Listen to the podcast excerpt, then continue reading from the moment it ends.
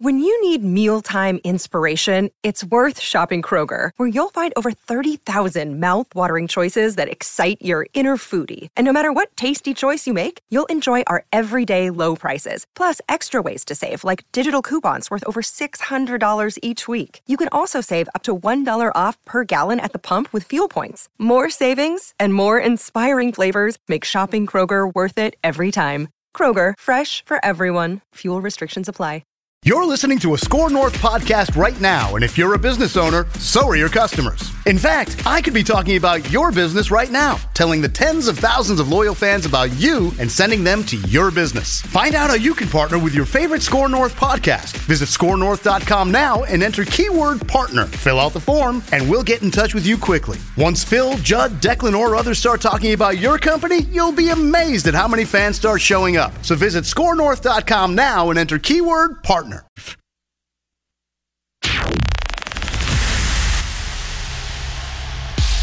All right, it's opening bell time. Hold on a second. Let, let me do this.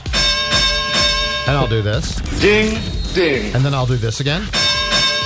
All right, it's Zulgad and Chip Scoggins, my buddy from the Star Tribune, in hour one. Mackey will uh, join today's show at 11 o'clock. But as we're doing the opening bell, I want to start with this one, Chipper. Today, uh, we've got about 12 of our players and 12 of their players going to get together before practice and kind of talk about, you know, respecting each other and doing this thing the right way, trying to get a lot of good work done against a really, really good football team.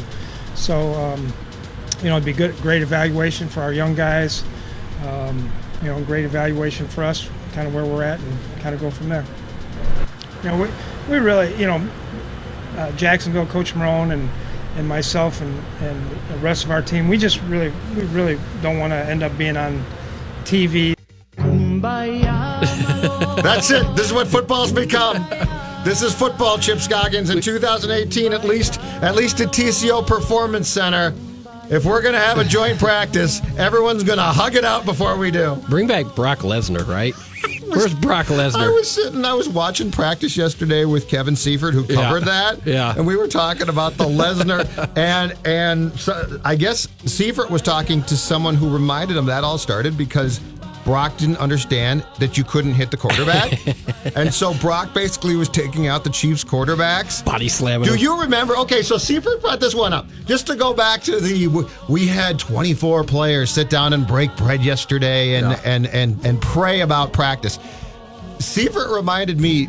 Do you recall? And this is, I think you were on the Gopher beat, and I don't. I wasn't on the Viking beat myself yet. I forget if I was doing Packers or what. The joint practice against Kansas City in River Falls, where a Vikings defensive back, I believe it was, ended up doing something that resulted in, I think, a Chiefs player breaking his leg. And Dick Vermeil's Dick Vermeil's exact words were, "The play, the Vikings player should be shot." I know. I know. Somebody mentioned it. Can so you we've gone from Yeah, somebody should be We've gone from we've gone from assassinating a football player on the field to everyone's going to get together and talk. Yeah, we. I was thinking about it. Uh, we went up to what year was it that uh, you and I beat that? Does it was it 08? 08. And remember, And they were on Hard Knocks. The Chiefs were, yes. And remember that um, Childress left Jared Allen home. He called it a veteran exception. Yes. because he it- just trying to cut trouble off at the pass. He thought there might be some brawls, and there still was a fight up there. I can't Ray remember. Edwards. Ray Edwards. And, that's what uh, it was. Yeah. And uh, was it Kyle Turley, the wild offensive lineman for the Chiefs have at the time, yeah. who had been like with a bunch of teams? Yeah. But there was definitely a fight because I think Leslie, for or no, yes, yes. Frazier was the defensive Defensive coordinator, coordinator, yeah. and he tried to. And He jumped in there, Poor, yeah. Leslie, poor Leslie was in the middle of this thing, getting basically Yeah. ragdolled around. Yeah, and so you know, I I understand that you know, anytime you have these, and we we've seen them already around the league, they inevitably end up in fights. And and I would yesterday early on, it was a one on one um uh, drill and or a team, team drill, but not a full team dr- drill. And one of the Jacksonville linebackers kind of got tossed to the ground and jumped up and was barking. And um, one of the Jacksonville coaches, might have been Maroney, screamed at him, "Knock it off! We're not doing that." And so I think the coaches at Childress even said, "I'm going to be on one field, Maroney's going to be on the other, and we're not having any of that It's nonsense." like- I know it's like a recess. Yeah, it's like the principal. All right, seventh and eighth graders, you better be nice. And if you're not, there's going to be ramifications. No one's going to eat. Uh, you you Lunch would is think out. though, if if they have another hot day out there today, because it was pretty competitive practice, somebody's going to throw a punch, right? I mean, it's Well, you would think so. yeah, but uh, you know, And I, it's not You that I don't want, want- it. It's just so it's just so funny to Yeah. see the great lengths that they're going to to try and, and stop from happening. Well, and I do agree with them that those things tend to overshadow and get the attention. And two things: one, you want to get you want to get something out of this and not just have a series of fights going on and all that. And the other thing is, God forbid you got somebody hurt. Oh, yeah. doing that. I mean, agree, yeah. imagine somebody throws a punch, hits a helmet, breaks his hand, and he's out for however long. There's going to be some serious pushback, and it's like, why did you do this? Why didn't you control your players? So I understand why um, more. I think it's more injury prevention. You don't want somebody getting hurt in one of Mm-hmm. these things unnecessarily. So the, these things are all the rage now. Yeah. Because for a while there, I think they didn't completely stop, but I think that they largely stopped, and that's why the Chiefs and Vikings stopped because of the fight. The fighting, yeah. And so so now there's a ton of, of these, and I was reading a story on Monday Night Chipper that the coaches like these because they feel that they can control them Mm-hmm. more than preseason games, and that they can uh, can control guys getting hurt, and and they also like the fact that it allows your offense and defense to work against different teams and Yeah. different looks. All of that being said, though, it's got to be. I, I wonder if the coaches truly can control them, or that this goes back to sort of the football god complex of coaches thinking Yeah. I thinking if I if I have a whistle, it's all going to be fine. Yeah. it does. It does seem to me to be pressing your luck a little bit across the board. Yeah, you- but I I sort of get. because you're talking about a hundred something players, Yes. and and it's hot, and they're tired, they're sick of camp, and they're competitive, and so you know something happens, temper's going to flare. I, I, I wouldn't be surprised today if somebody throws a punch or whatever. But I, I do like these because you could tell we were out there yesterday. It was a different intensity. There's a different kind of energy out there on the field than a, than a normal practice. It's a different feel. It's a different feel, and Yeah, it's more it's more competitive. And I think just for teams and players, I was talking to one of the Vikings players yesterday about it just breaks up the monotony of training camp is like the same thing. It's Groundhog Day, right? Oh, it's the awful. same drills. It's awful. Day after day, same time. So this breaks up the monotony at least you know, gives them a different feel, different look and and and it does raise the energy because hey, you're you're going against a different team and, and different guys um, in all these drills. All right, I do want to say this from yesterday, Chip Scoggins. I do want to say this. When there is as many things go- going on during a joint practice as there were on uh, Wednesday, it's sort of hard to keep track, right? Like Yeah. like you're watching individual drills and you're watching the offensive line for one team go against the defensive line for the other team and it, gets to be it gets to be hard to survey the fields completely. But I came away with one thing yesterday. I got one thing for you for sure. Blake Bortles is awful. Yeah. As, as oh we, my gosh! As we said, that was two good teams, but one has a quarterback and one has a shaky quarterback. I mean, how, how do you? But if you're Jacksonville and you are defensively this good and you are an AFC uh, title game team and you lost and you shouldn't have, but how do you just say we're okay with Blake Bortles? well, think about how many interceptions that the Vikings dropped yesterday. I, I saw one team period where I think Harrison had one. He dropped Xavier. I think dropped one. Or I was standing. I was standing by you when Anthony Barr dropped Drop- one, yeah. and Xavier Rhodes dropped one. yeah, and Harrison in the paper they say dropped two. so because uh, uh, one of the uh, Jackson, I think it's Leonard Fournette walked by and said, "Hey Smith, you dropped that interception," and, and Harrison said, "I dropped two. See, they're they're they're such good friends now That's that right, they're I volunteering I up when they screw up, as opposed to ten years back Yeah, they- when if Fournette walked right. by Smith and said that, he'd say, "Bleep you, Leonard." They're helping each other guys up. Uh, Adam Thielen yesterday fell down, and, and a defensive back helped him up. Here you go. Kumbaya. Everyone come together on the football field. That's Any right. problems? Do you want to sit down and talk about your problems? Harrison Smith, do you want to talk about your long day? Blake Bortles, though. Yeah, that's He's he's honest to God. I don't understand. I, the irresponsibility of going into the season with that guy as your quarterback makes no sense to me as a football fan. Yeah, and I didn't. I can't recall all their, their path to the AFC title game last year, but you watch him yesterday, and you're like, that defense and running game must be really good for them to get that far with him quarterback because he was just he was not good yesterday. Some of those throws were like he's trying to you know squeeze a ball into and floating it, and it's getting uh, should have been picked off, and it was just I don't know. I mean, it- No, I think you're right. He's it- just not. I don't think he's good. Yeah, I, I don't, don't- think this is. Uh, it- yeah, you're you know, the interesting thing was kind of in context with that was the, the Jalen Ramsey GQ piece that came out. yes. And he's trashing all these quarterbacks, and you're sitting there thinking, inevitably they're going to ask you about your quarterback, and it's going to be interesting to see how he handles that. And um, you know, he what did he say in the in the GQ article? He said they felt like they should let Bortles throw more or taking the reins off and not playing Yes, so which safe, is which is I don't know. absolutely I think the coaches probably did the right thing. In fact, let's go to that as item three. I think you agree with my conspiracy theory. We now we now know why Jalen Ramsey was uh, told to stay home for a week and is not in Minneapolis Yeah, or Egan. They knew this was coming. Yeah. Like okay, so so the ESPN story that summarized the piece that you were talking about in GQ today, Chip Scoggins, in the last paragraph says Ramsey was suspended for a week after he went on a profane rant against members of the media who were filming a post practice altercation between two Jaguars players. Ramsey also sent a tweet threatening war, yeah. as, as in, you know, Yeah. I'm, I'll be mad Yeah. with the media. And I thought to myself, okay, we both covered a lot of teams and, and a, a lot of players. And some of those players have been very upset with us, like with either you or me or our business as a whole. And I've never seen a coach come down on a superstar and saying, you know what, you're so upset with the media, you're suspended for a week.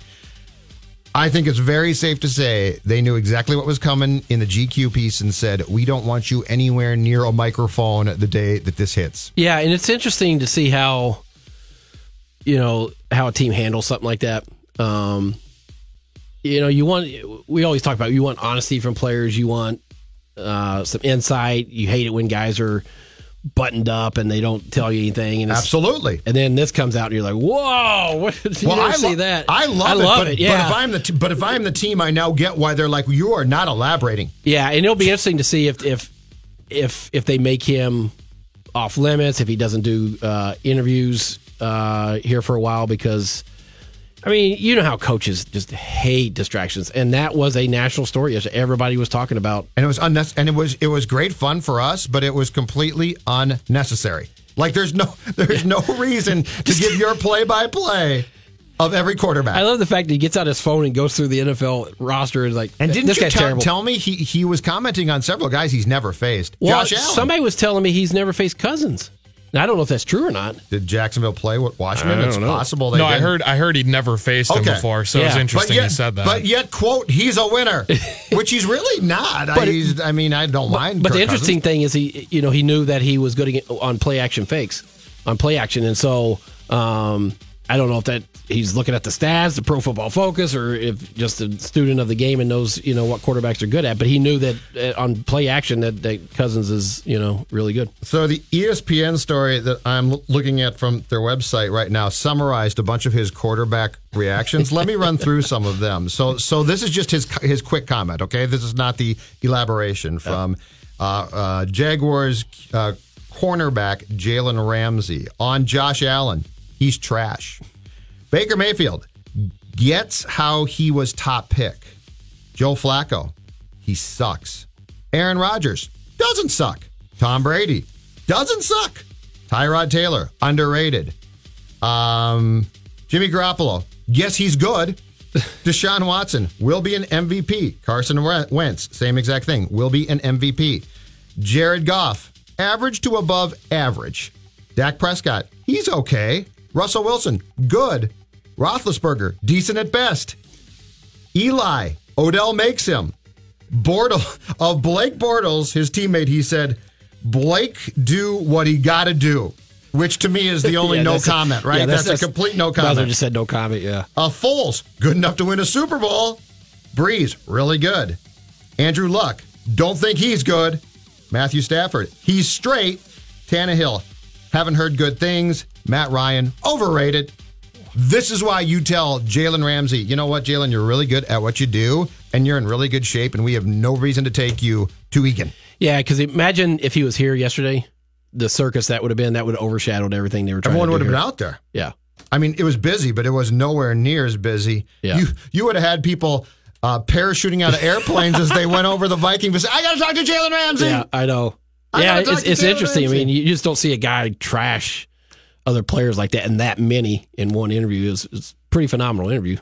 Oh yeah. Well, and and you know what? It was probably done in what do you think? June or something? I think they said or July. I think, I think May. Okay, so my Yeah. but the point done a but the while, point yeah. being they probably it was very you know he was probably really relaxed and it's great it's great for us it's awesome. but you are right Yeah. if you're the Jaguars you're like no no no no no Yeah. we are not we don't appreciate you doing this, but we're going to try and fix this as best as possible. So the, the next the next time you talk to the media is going to be a long time after they see this. And it's too bad because I would have loved to seen him and Diggs go at it yesterday. Not necessarily fight. It might have, you know, devolved into that. But but Kum- I mean, that would have been kumbaya, a great matchup. I mean, just to see those two highly competitive guys that would have been fun. Kumbaya, Chip. Kumbaya. Kumbaya. uh, let, us come back and uh, talk more. Vikings 651 646 8255. 651 646 8255 if you want to join the conversation.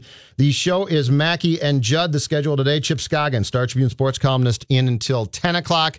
I'm going to ride solo from 10 to 11. Matthew Coller actually will join me around 10:15. He's got a great story, 1500ESPN.com right now on the art of the uh, science of football, basically the way Xavier Rhodes sees it. And then Mackey will join at 11. 651 646 8255. Don't go anywhere. More Mackey and Judd coming up next Gentlemen, to the medicine cabinet. on E 1500 ESPN. There it is. All right. There it is, Keeping Chip that, Scoggins. Tennessee Volunteers. What's up, with your program? How how good are we going to be Eh, I think it's this gonna be tough season? year. It's gonna be a tough year. Train, you know, first year coach Who's coach now? Pruitt. Uh, he was the Okay. the. Do you like him? I mean, be honest. I, I know you've got the you There know, there are things I like and things that I Kool-Aid don't. going. So Things that I don't like. Yeah. But I, you know, we'll, we'll see how the team plays. But first year coach, a lot of turnover. It's you know, it's going to be one of those years you got to struggle to get to a bowl game type thing. I told Mackey a couple weeks ago. I said I said I am envious of you though Why is that? because you and you've had this for years and years and I've never have you have the advantage of when college football season comes around and you Yeah. love the sport I get Yeah, that yeah. um but when it comes around you are legitimately excited for it Yeah. now, now I'm excited for pro football but Chip I have to be honest in my lifetime like college football comes around and I watch it and and it's not that I don't enjoy it but my anticipation is never there. Yeah. And you've had that. I mean, even when the Vols aren't good because you- you're an SEC guy, and they have been good a lot of times. Yeah. You have that. I never get. I, I'm 48. I never get yeah, that. th- and that's the thing. I you know, in in this market, and I love living here, but it's like the, the one thing that's missing is like you just don't get the buzz for college football. I mean, everybody's so in on the Vikings and all that. You know, we had a family uh, uh, family wedding that we went to a couple weeks ago out in in uh, Massachusetts, and for my my wife's side, and all her a bunch of her family. I mean, they grew up here in Minnesota. They uh, two of her uncles, her dad went to the U, and every one of them was like, "How the Vikings going to be?" And not one person asked me, "What's what's up with the Gophers?" or "How the Gophers going to be?" It's just it's not on their radar. Myron joined me two days ago, and he said he, he was out in Bristol uh, for an ESPN college football summit, which, mm-hmm. which I'm sure you, you would love. Yeah. And he told me, he said he got a thousand questions about what can we do with PJ Fleck? What's going on with Fleck? What's he up to? What's he doing? He said nobody ever mentioned the program. So, Yeah. so which, which I said, hey, at least it's a start. That's that's a good That- thing. That's not a bad not, not thing. a bad thing. Not a good thing, but it's Right, At but- least they're talking about something. But his point, and he's right about this part, his point is nobody ever said the Gophers.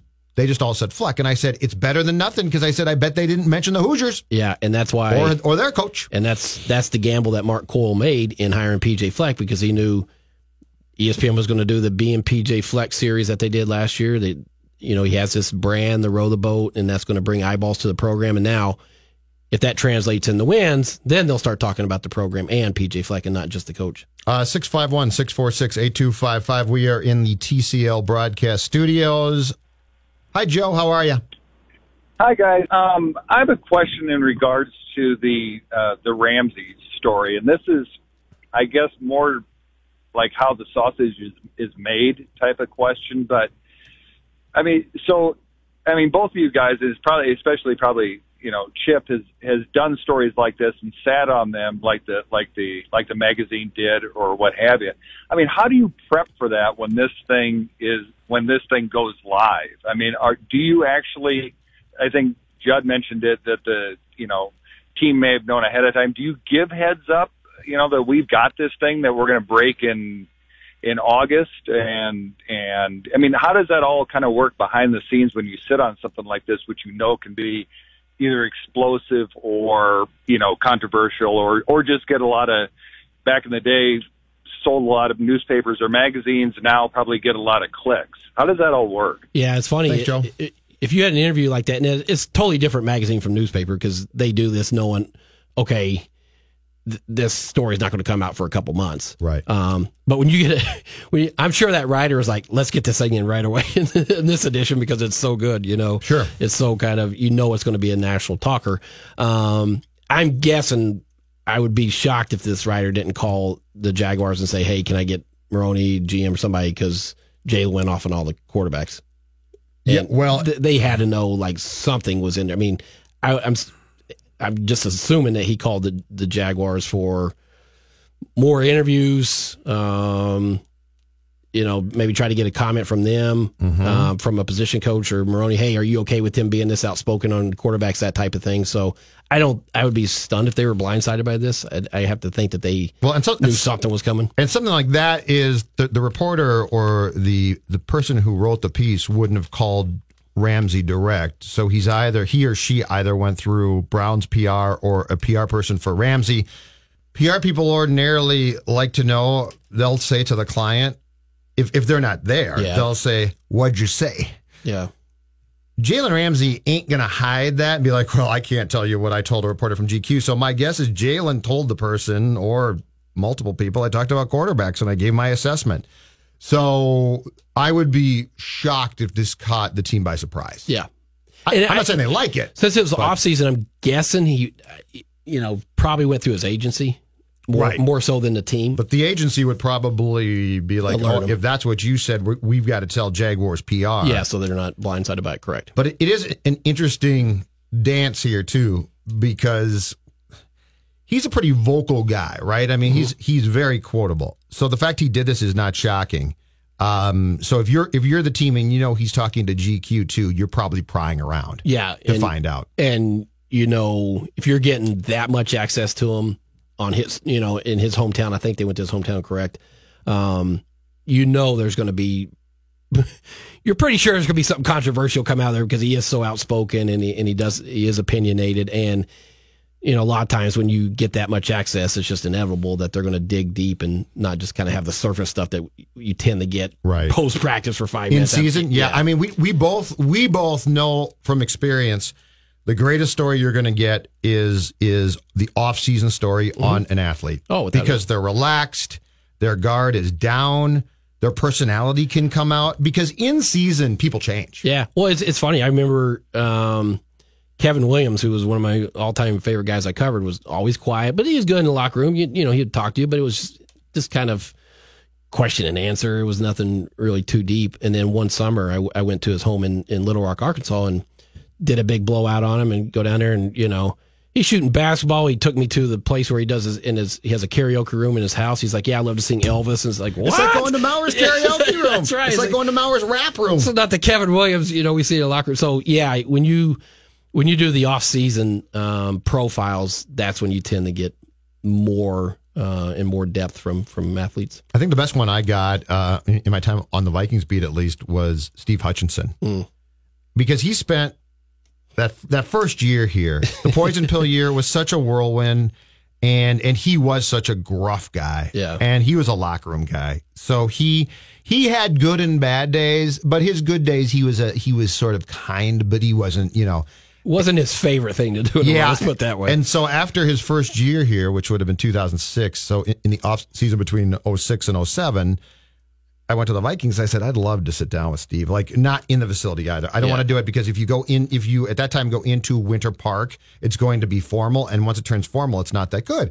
And so they allowed me to go out to, or he allowed me to go out to his house. His wife and kids Mm-hmm. were there. And I sat down with him and he, they couldn't have been nicer yeah, and they couldn't have been nicer. And he starts talking about, you know, yeah, I've got a Chipotle card for life. I eat so much Chipotle. I've got the, you know, here, Judd, take a look at this card, and Yeah. he pulls it out. And and the Vikings actually, in that case, Tom West, their PR guy, went out there with me, but he didn't like interfere. With, yeah, yeah. and and he and as I recall, he hung around, uh, but he didn't like get involved, and I don't think he listened much. So he wasn't like scared. Oh, oh my gosh, Steve is going to say something. But Steve was absolutely a different person. yeah. And And, and the funniest thing was, the greatest thing was in his house with his wife there, he was not in charge. She, no, I'm dead serious. She was in charge. Yeah. And so this big hulking, mean, yeah. tough SOB lineman all of a sudden became this very normal guy like me or you. That's and it was it was it was such a fun story and it wasn't inflammatory, but it was a great look at a person that you never got that type of look Well, that's at. the thing. You, you so much now, and there's so many media members that cover the NFL that it, it's just you feel like you're just on the surface. I mean, there's it's you know it's ten minutes at post practice at best after locker. Yep. Everybody out different questions, so it's hard to even really get to know them. And so that, that's why when I went down to um to see uh Kevin, you know, he, he was coming back from church and his wife and kids were there, and we we sit down. and He's like, "What in the world did you want to come down here and talk to me for?" And I was like, "I don't know anything about you. Yeah. And you're a great player, Yes. Perennial Pro Bowl player, and we don't know anything about you." You're and, he- you're and then quiet? you just see him. He's like smiling. He's like, "All right, then, let's go." You know? Yeah. so it's But like it's great. yeah, it's like that. You wish you could do, you know, a ton of those because that's where you really find out about kind of the the person behind the athlete. You Mm-hmm. know, I mean, you find out, you know, who they are and what makes them tick. And this all this goes back to what we've t- talked about a thousand times, which is when you cover a player. So you know you see the player and you might talk to him, and he might be a nice guy.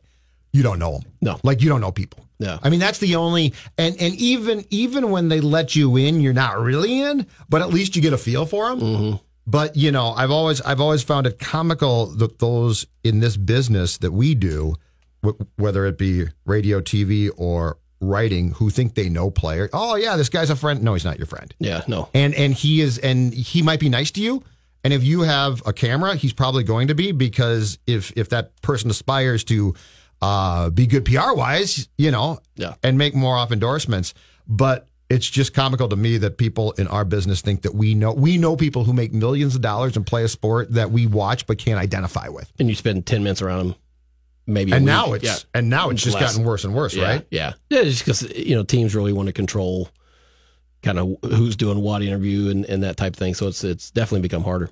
All right, let's uh, take a break, come back. Uh, Chip and I have a favorite TV show. It's a short run, but man, is it good. All right, sad news.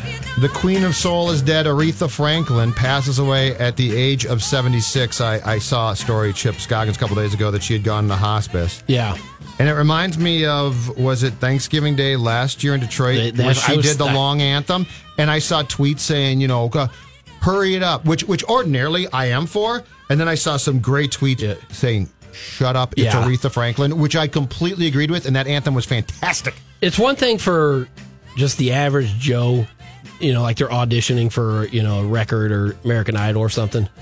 You don't you don't rush Aretha Franklin. She she can take as long as she wants, and it was great. And she was spectacular. yeah, you, you don't rush her. Like it was, I was sitting there.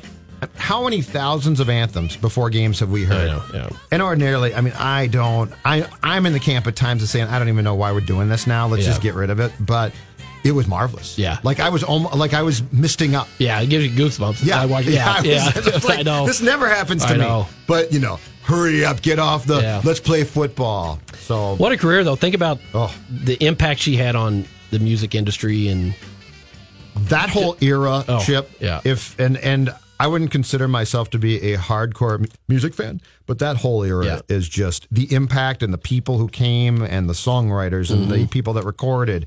And I mean, it is just so interesting, and uh, you just look back and sort of awe at that time. yeah, I'm I'm I'm, I'm sure there'll be some just incredible tributes and Mm-hmm. uh, stories and things shared today about her. Uh, What was the age? What was her age again? 76. Seventy six. All right. 76 years old. Aretha Franklin passes away today. Um, Hard Knocks, episode two last night. I am all in. Yeah. And I don't consider, I'm not sure about you. I'm, I, I, I like certain shows a little bit, but to get me all in, because there's so much now, I, I've just sort of checked out. The wife certainly watches lots of stuff. Uh, but this is, I am just all in. Yeah, and it's the thing I love about it is it takes you behind the curtain that we don't get to see behind. Even uh, journalists, reporters that are in the locker room, there's there's a curtain, you know, not physically, literally, but uh, you know that that you don't see. You don't see behind closed doors. You don't see. You don't get a sense really of how a team is thinking about a certain player, how they handled a certain situation. And I go back to this second episode where the player. Um, the rookie I, or second year guy, I can't remember his name, that uh, he had gotten pulled over. Antonio Callaway. Antonio Callaway, Yep. the receiver. uh, he had a suspended license, and then they smelled marijuana in his car and gave him a ticket for that. It, basically, a ticket. wasn't He wasn't arrested. wasn't um, you know charged with anything. Is is basically like a speeding ticket the way they they portrayed it. But he kept it from the team. Mm-hmm. Because he, I guess he'd had some baggage in Florida, and um, he didn't, you know, this was going to be another strike, and but you could tell, and and the and the cameras, the Hard Knocks people knew about, but the team didn't because they were there or they they got the dashboard camera, or whatever, yep. and, they, and they were trained on him. And the the uh, Callaway was really struggling with, you know, should I tell him? Should I keep this? And it was affecting him in practice. And all the coaches were like, "What's going? Let's come on." And Todd Haley at one point said, he was talking to him and there was, you know, he just had this look on his face and he's like, Do you need a hug today? What's going on here? He's yep. like, This team needs you. Come on. Yep. And uh and then it came out two days later on TV and they didn't know about it. And then uh the GM and Hue Jackson Dorsey, the GM, and Hue Jackson bring the player in and like, you got to tell us this. I mean, this is, you know, you can't keep stuff and you can't screw up. And so it, you would not see that ordinarily without Hard Knocks. Just that whole interaction, oh, you never get thing. near that. Yeah, and there's and there's just so many yeah. different uh, you know examples of that. Um, and so that to me, it's just fabulous TV. And, and we were talking about off the air that you know Arizona two years ago, three years ago, I can't remember what it was, did a thing on Amazon where it's the full year, and that was incredible. I, I watched every episode, and I just you know maybe they're doing it again, but to me, if you're a team to say we're going to commit to this for the full season, boy, that's a lot versus this, we're going to do four weeks of training camp. Hard Knocks ends what the last episode September fourth. Basically, last like cuts. Yeah, yeah, last cuts so, is the last thing every time. But you're right. You you get taken behind a curtain that that uh, teams not only don't want to, to take you ordinarily, but would never take you. Like mm-hmm. they were there, There's things in that that were just fantastic. I mean, when when Hue Jackson got mad about the fact that players weren't hustling more in practice and then went on a profane rant, called the players around and went on a profane rant. And Tyrod Taylor comes up and says, It's on the film, Hue.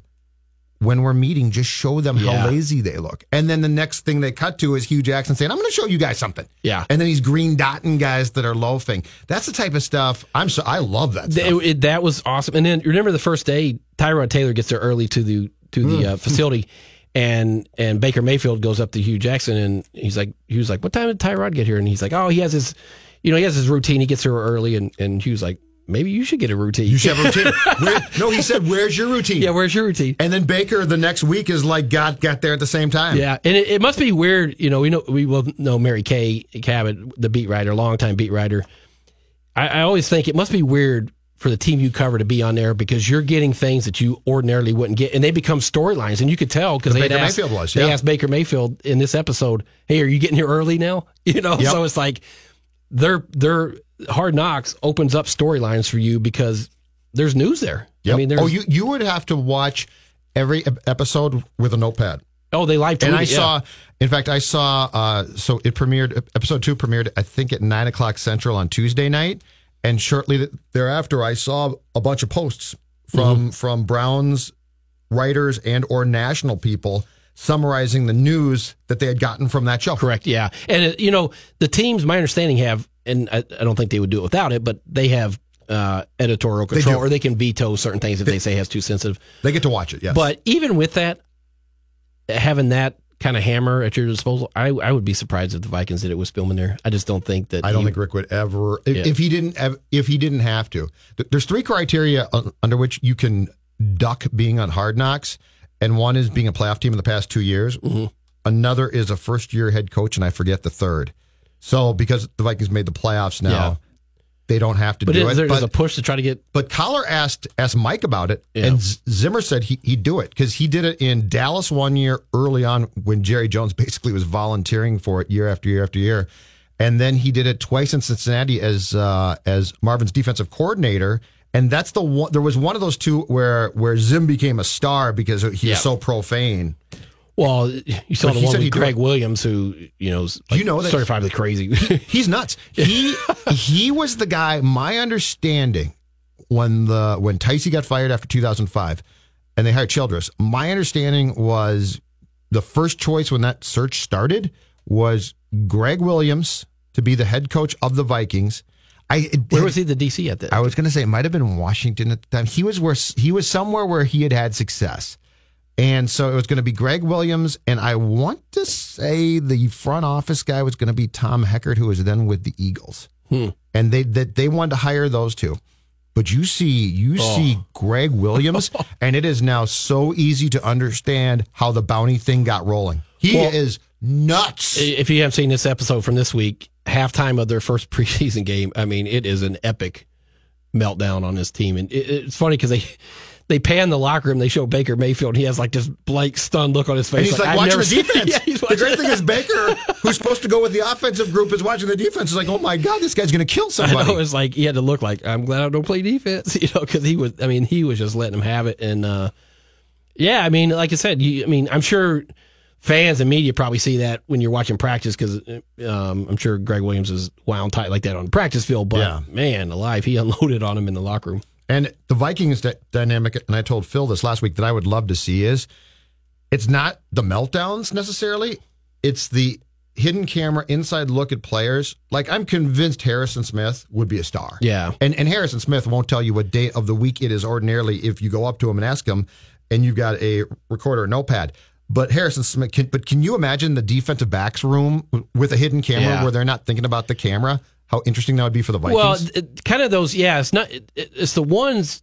The best things I think you get are from the cameras that are mounted, and Yeah. not from the guys that are holding. they're camera. hidden. Yeah, and players forget about them. Yeah, oh, oh, that you see kind of players' personalities exposed. Who's who who are uh, leaders, who steps up in meetings. But then also, I love the when the full coaching staff and the GM get together. uh, You know, you see it every every uh, team in Hard Knocks when they have their personnel meetings, and then you really find out what they think about guys. There's Yeah, and it's brutal. a lot less hard. I mean, you you you can kind of get a sense of what they think of certain players. Hue Jackson, I can. I'm not surprised that, that he was a successful coordinator. He underwhelms me as a coach. Yeah, it's and I I don't know if it's personality or kind of how he's handled a few things. Um, is interesting the, in the first episode that we were talking about sitting guys for practice, and I mean when you go zero and sixteen, I think I would change everything. I mean, I would everything. And you're one in thirty-one, right? Yeah, and so you could tell Todd Haley, the offense coordinator, is like, these guys have to practice. I mean, this this is not working. I mean, whatever we were doing is not. we have to change this. And and then Hue Jackson said, "Well, I used to think that way when I sat in your seat, but I'm in a different seat now, and I have to look at more of the bigger picture." And I don't know. I mean, eh, I'm not saying he's going to fail, but I, I agree with you. I've seen more impressive coaches on there than I think you need a certain dynamic to be a successful coach. And and it doesn't have to be that you can yell or scream well, but I think it has to be some type of respect that players have. And and the coordinator role is very different. Yeah. I think you can be an underwhelming personality and be a good coordinator. Mm-hmm. I don't know that you can be an underwhelming personality and be a great. I mean, Sean McVay's a different cat. Yeah. But I think he's got it. well. And some people just got it. Sean McVay, I don't know if you watch Real Sports, which is also on on HBO. They did a, a big profile of Sean McVay and it kind of same stuff. Took him behind the scenes in the locker room, showing him how he communicates. And we always use that cliche, the it factor. That guy has it. I Right. mean, when you watch the way he runs a team and the way he communicates, I mean, he has the it factor. Childress didn't have it. No. And and and Les, who I really liked. Les Frazier is one of the greatest human beings you will ever come across. But you never looked at him in the in the context of being a head coach and said he's got it. Zimmer has the personality. Yeah. And Brad, I think, came in at a difficult time because they want him to put a stamp down, be hard, be Right. this iron fisted. And I don't know if, you know, we knew him on a different, Like, personally, he didn't come across that way when you had just conversations with him. But then when he was around his team and he's cutting guys on Christmas, I mean, it just, it just didn't work. Exactly. Uh 651-646-8255. Let's take a break. Come back. One more segment with uh, Scoggins. And uh, Matthew Coller will join in the 10 o'clock hour. If you haven't checked out his E 1500ESPN.com story on Xavier Rhodes, do so. It's a great piece. Mackey will join at 11. People, people, I have an important announcement. Mackey and Judd are back after this brief timeout on 1500 ESPN. How does winning a TCL TV $150 Visa gift card or Jersey Mike's gift card just for listening to 1500 ESPN sound? Those prizes and more are up for grabs on the 1500 ESPN stream player. Earn entries by hitting daily, weekly, and monthly listening thresholds, aka the more you listen, the more chances you have to win. Head to 1500ESPN.com and start winning. Thank you, James Murphy. One more segment with uh, Chip Scoggins from the TCL Broadcast Studios, and then I am absolutely positively going to lose my mind about baseball, a sport I used to love, a sport that's just bleeped up. Um, all right, Chipper, Vikings. I can see the volcano about to erupt. It's just- It's about to these, come. these idiots, these morons. know. I, hate stupidity. Yeah. Um, the Vikings, from this angle, we covered this team together from 08 through at least 2010 or, or 11 or Yep. 07. Anyway, uh, we've been around this team for a long time. We've covered this team when they've been bad, when they've been good, and when they've had expectations. When they've had expectations, it's often ended up something's gone wrong or they haven't played great. What is your what is your sense now? Um, relatively deep, not long, long, but but Zim's had some time here. Yeah. What is your sense? Thirteen and three team, offensive line. You're concerned. Certainly made an interesting move at quarterback, which I agree with. Yeah. What what this team is or where they're going to trend now with expectations that are a Super Bowl team. Yeah, I think back to so we- both covered 09 and 10. And the 10 season when when Favre decided to come back, it was all in. Remember that was the that was the motto. We're all in and and you're thinking, okay, this team was, you know, should have been in the Super Bowl. Brought everybody back. Favre came back, had coming off this, you know, ridiculously good year. So you're thinking that team that, that was a Super Bowl bust season. I mean, it just was, and it was obviously bust because you know Favre had his injury and you know all the other stuff going on off the field, and that team just got old. Mm-hmm. I don't have that same feeling with this team because that felt like a one shot deal, and that team just their age was exposed that year. This year, you feel like their nucleus, their you know their star players are in their prime.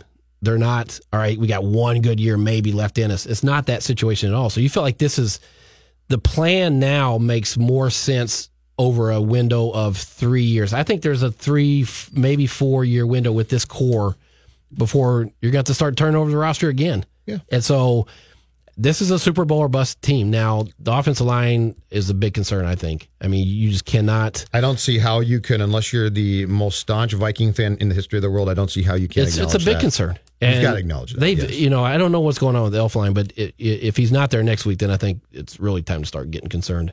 Um, because you're and your backup center's gone because that was Nick Easton. Yeah. So now you're on your third string center. Correct. And so that's that's the one thing. Now, defense is still going to be one of the top two. You got the other thing too, as as I was watching yesterday, they have you know we can say they have in fair debate top wide receiver tandem in the league. Mm-hmm. Oh yeah. After that, boy, there's that's that's a concern too, because I don't see anybody really stepping up and taking. Laquan Treadwell, I'm not going to believe it till I see it. I- I so I, gotta don't care it. what people write. I and and uh, Wright, Wright. yeah, and that that we've seen this one before. Kendall Wright is the and there's inevitably this guy every year uh, who gets signed in March, and we're like, oh man, look at his stats elsewhere. This, this guy's going to be good, and he gets Yeah. We- yeah, and I we've seen this yeah. movie before. Yeah, and so there's a there's a lot of uncertainty there at the wide receiver core outside of the you know Diggs and Thielen, but you know you, you had a good wide receiver tandem there, Rudolph. Um, quarterback, obviously, I think he's going to play well. So, I mean, to me, this is a Super Bowl bust season, and if they can fix that line, and they've got to address it next offseason, I mean, this in a meaningful way. I don't get why they. Yeah, it's, it's I'm I'm confused. That's the one that confuses me uh, from the past few months. Yeah, because now you're looking at it and and you know, it's getting thin. Where I do give them credit um, is is while I question how they went about uh, constructing the offensive line during the off season, what I give them credit for is, you know, in 2009 into 2010, I was on board with everyone's coming back from an NFC title team that really should have won that game. This is great. You know what I didn't think about was, well, they're getting older, and you. And this is not a sport you want everybody back in. Yeah. And when you go out and you play the hand that they did at quarterback, that's a that's a that's an all in gutsy heck of a move. Yeah. Yeah, and it you there's always going to be roster churn. And the thing that And there really wasn't from nine to ten. there wasn't which was all. a bad. I don't know how many starters, but it was like basically everybody. I think right? when Favre came back was the I think it was all twenty two, right? Yeah, it could have been. And but this one is, you know, it's an interesting roster in that I, I and it's interesting that Spielman even acknowledges it, but it's a two tier roster. You got the really high paid stars, and then guys on their first contract that they have to get right. They have to hit on those because let's be honest, injuries are going to happen. Who do you think? Give, give me a couple of players who you think that they that they have to get right, or or Um, be or or get to be major contributors who perhaps are borderline guys right now. Well, I think Treadwell. I mean, he has to be a contributor because I mean, it, it, let's say Diggs or Thielen gets a high ankle sprain. What are they going to do? I mean, they, they have to have somebody that's going to step in there and, and fill that void. Linebacker, they're probably going to need somebody there to hit. I don't know if it's a Gedeon or you know one of those backup guys. Um, if they got an injury there, somebody's going to have. To, you know, you only have Barr and and, and Kendrick. So um, that's that's you know that's kind of where they're at. But but I do I do think when you just look at that starting group, it's you can put it up with anybody. I mean, in terms of other than the offensive line, I mean they're just you know they are built to make this run. The thing that I find, and I have not read a lot on this yet, but the thing that players consistently broach, but they're and, and I probably have not read a lot on this because they're not going to elaborate on the topic. Every offensive player you talk to says, "Well, it's a new system." I'm really curious about that, and I'm not saying it's going to fail. Yeah, but you know, I think we all assumed, well, hey, uh, DeFilippo's going to come in here and bring the Shurmur system with him, and everyone's got their own verbiage, everyone's got their own angles to things. Yeah.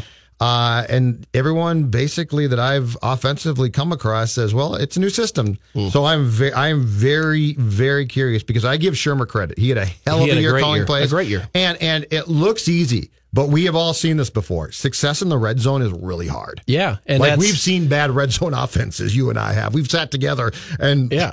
Shaken our heads and said, "This is just garbage." Yeah, where you're kicking field goals all the time, and that's going to get you beat. Yep. And that's what you know. Shurmur had a really good year last year. I mean, he got a head coaching job because he had a really good. But year. he really, but but you, I think halfway through the year, I said to myself, "This is one of the best offensive coordinator years I've covered." Correct. Yes, and and you know I, I like the fact that DeFilippo comes with pedigree, comes from a system where um, it was. Uh, I mean, look at what they did last year. I mean, there's it was creative, it was aggressive, and so you hope he kind of brings some of that, um, some of that mentality with him, and that Zimmer allows him to kind of have that creativity. Let's take a quick phone call before we wrap up the hour. Hi, Luke. Thanks a lot for taking my call. Two quick questions. I think you guys said um, you anticipate like the Vikings defense maybe be top two. Um, I thought we looked horrendous the last six quarters of the season, and when we needed to play well and to be at our best, especially in that last game against Philadelphia, we weren't. So give me a little insight on why you think it's so good. Secondly, yep. with DeFilippo coming from Philadelphia, do you think a Zimmer pulls him aside and say, "Hey, what worked well for you guys against us, or how can we learn now that you're on our squad?" Um, vice versa, if that makes sense. Yeah, Thanks. Good call. Yeah, the second question, absolutely. I think uh, Zimmer's already acknowledged that he's picked his brain about how did you guys attack us in that game? What do we, you know, what weaknesses? Uh, that's just, you know, it's common sense he would do Yes. that. The first one, their last six quarters were horrendous. I mean, as you said, it was awful. I mean, they just completely fall apart. But I, you know, you can't discount that, but I also look at the body of work and who they have coming back, and that's why I think they're Quarters three and four against the Saints, you got breezed, which you don't want to, but Drew Brees is. I mean, that's the one bad thing if you're a football fan about that game is the the Diggs catch overshadowed one of the greatest comebacks you'll see because Drew Brees was unbelievable. Yeah. Um, and in the Eagles game, you just got out coached. just didn't show up. Yeah. No, I think Across you showed the up. yeah. I think you just got done. Yeah. Like you got uh, Doug Pederson's really good. Yeah. And Mike Zimmer's really good. And Doug Pederson on that day kicked Mike's ass. And the thing, you saw Harrison Smith make a couple bust plays that he would use. You're like, that's not even Harrison Smith. Or what's going on? Exactly. So, um, I, I think they'll be fine. Thanks, Chipper. All right, buddy. Chip Scoggin, Star Tribune, StarTribune.com. Uh, check out his work, Outstanding Sports Columnist for that paper. Um, uh, Coller's going to join us at about 10.15 or so to talk Vikings. But before that, Rob Manfred, where the hell are you? The Mackey and Judd Show will continue in a moment So long, losers! on 1500 ESPN.